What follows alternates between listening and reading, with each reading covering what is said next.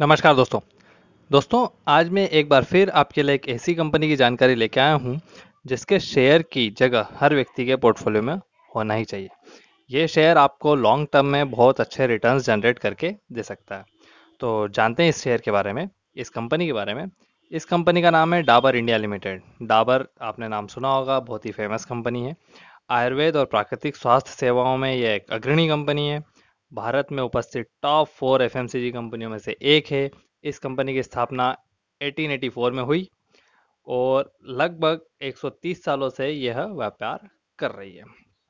ये तो था इसकी हिस्ट्री डाबर के कुछ प्रसिद्ध ब्रांड हैं, जैसे Dabur honey, Dabur Chyawanprash, Dabur real fruit juice Dabur honey टस पोदीनरा किसी को भी दर्द होता है तो हरी वाली गोली खाते होंगे आप लोग पोदीनरा हाजमोला, वाटिका, रेड पेस्ट, ये इसके बहुत ही फ़ेमस ब्रांड्स हैं जो मार्केट में अपनी एक विशेष जगह बना के रखते हैं। कैपिटलाइजेशन की बात करें, अगर हम तो कंपनी एक लार्ज कैप कंपनी है और अच्छा डिविडेंड देती है। आर्थिक स्थिति के बारे में इस कंपनी की हम बात करते हैं अगर तो ये कंपनी सौ से ज़्यादा देशों में अपना व्यापार कर रही है। ढाई सौ से ज़्यादा इसके फ़ेमस ब्रांड्स हैं। Dabur honey Chyawanprash Odomos, Odonil, Fem और गुलाबरी। ये अपनी श्रेणी में इसके नंबर वन ब्रांड्स हैं। डाबर ग्लूकोज डी, डाबर लाल तेल, डाबर आमला डाबर वाटिका, डाबर अनमोल। ये अपनी श्रेणी में इसके नंबर टू ब्रांड्स हैं। डाबर लाल पेस्ट, मिसवाक और बबुल। ये इसके टूथपेस्ट ब्रांड्स जो इंडिया में अवेलेबल हैं, उसमें उसमें नंबर तीन के ब्रांड हैं।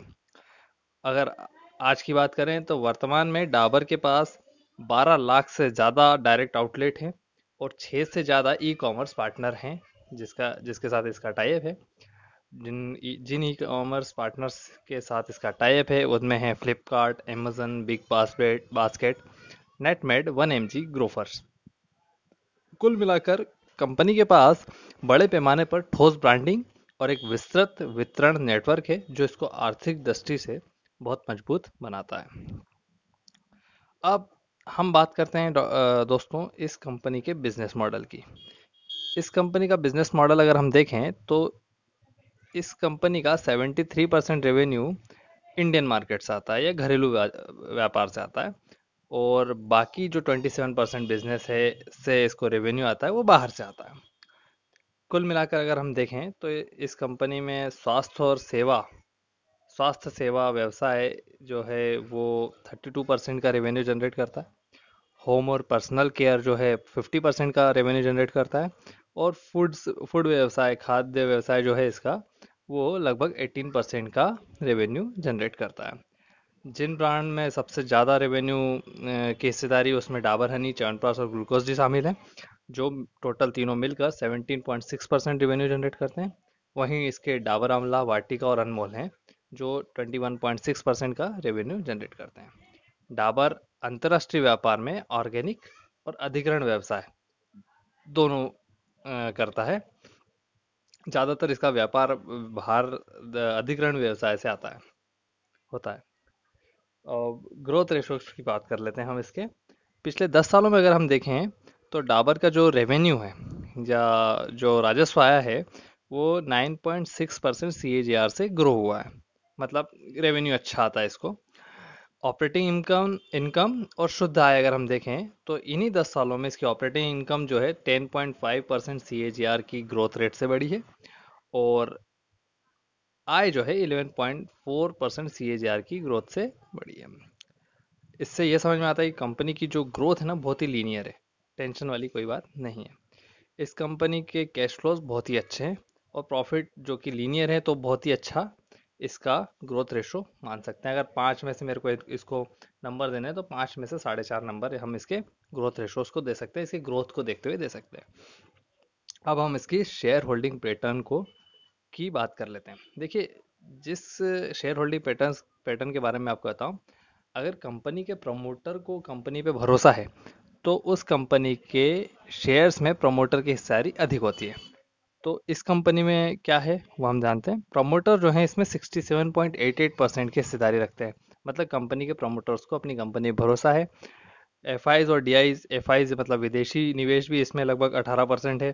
डोमेस्टिक इंस्टीट्यूशनल इन्वेस्टर जो इंडिया के बड़े इंस्टीट्यूशंस जो खरीदी करते हैं, उसका भी 7.6 परसेंट इसमें हिस्सेदारी है। ओवरऑल इसका शेयर होल्डिंग पैटर्न बहुत ही अच्छा है। डाबर एफएमसीजी सेक्टर की कंपनी है, इसलिए इसका व्यापार एक निश्चित दर से वृद्धि कर रहा है। यही कारण है कि कंपनी के शेयरों में हाल ही के वर्षों में कुछ कुछ अधिक कारोबार होना शुरू हो गया है, क्योंकि लोगों को समझ में आ रहा है कि यार ये कंपनी बहुत अच्छी है, इसके ग्रोथ रेशोज अच्छे हैं, इसके इसके प्रॉफिट्स अच्छे हैं। आगे इसमें कैसे और बढ़त हो सकती है तो अभी अगर हम बात करें तो हमारे देश की जनसंख्या लगातार बढ़ रही है। हर व्यक्ति खपत में वृद्धि हो रही है पर कैपिटा इनकम में भी हमारे यहाँ वृद्धि हो रही है और डिस्पोजेबल इनकम में भी वृद्धि हो रही है। तो ये जो चार कारण है, जिस कारण कंपनी के शेयरों में आने वाले समय में बहुत तेज वृद्धि हो सकती है, क्योंकि कंपनी का जो बिज़नेस है, उसका 73 परसेंट इंडियन व्यापार से आता है। ओवरऑल कंपनी की ठोस ब्रांडिंग और व्यापक डिस्ट्रीब्यूटर और ठोस बुनियाद होने के कारण इस कंपनी को अभी कोविड 19 जैसे महामारी के समय में भी ज़्यादा परेशानियाँ नहीं उठानी पड़ी। तो ये था पूरा आउटलुक कंपनी का। अगर 10 में से इस कंपनी को नंबर देना चाहूँ मैं तो इसको नौ नंबर बिल्कुल मिल सकते हैं। इसे आप अपने पोर्टफोलियो में ऐड कर सकते हैं। ये था मैंने जो जानकारी दी आपको, ये मैंने पूरी अपने इंटरनेट सोर्सेज से जुटाई है। इस जानकारी में थोड़ी बहुत त्रुटि ऊपर नीचे हो सकती है। आपको अगर निवेश करना है तो आप अपने वित्तीय सलाहकार की मदद से ही निवेश करें। अपना डेटा खंगालें, आपने वेबसाइट चेक करें और इस शेयर को उसके बाद ही खरीदें। इस शेयर में आपके मुनाफे और नुकसान से मुझे कोई लेन देन नहीं है। थैंक यू फ्रेंड्स अगर आपको मेरा ये वीडियो या ऑडियो अच्छा लगा है तो आप मुझे लाइक कर सकते हैं, मेरे चैनल को सब्सक्राइब कर सकते हैं। Thank you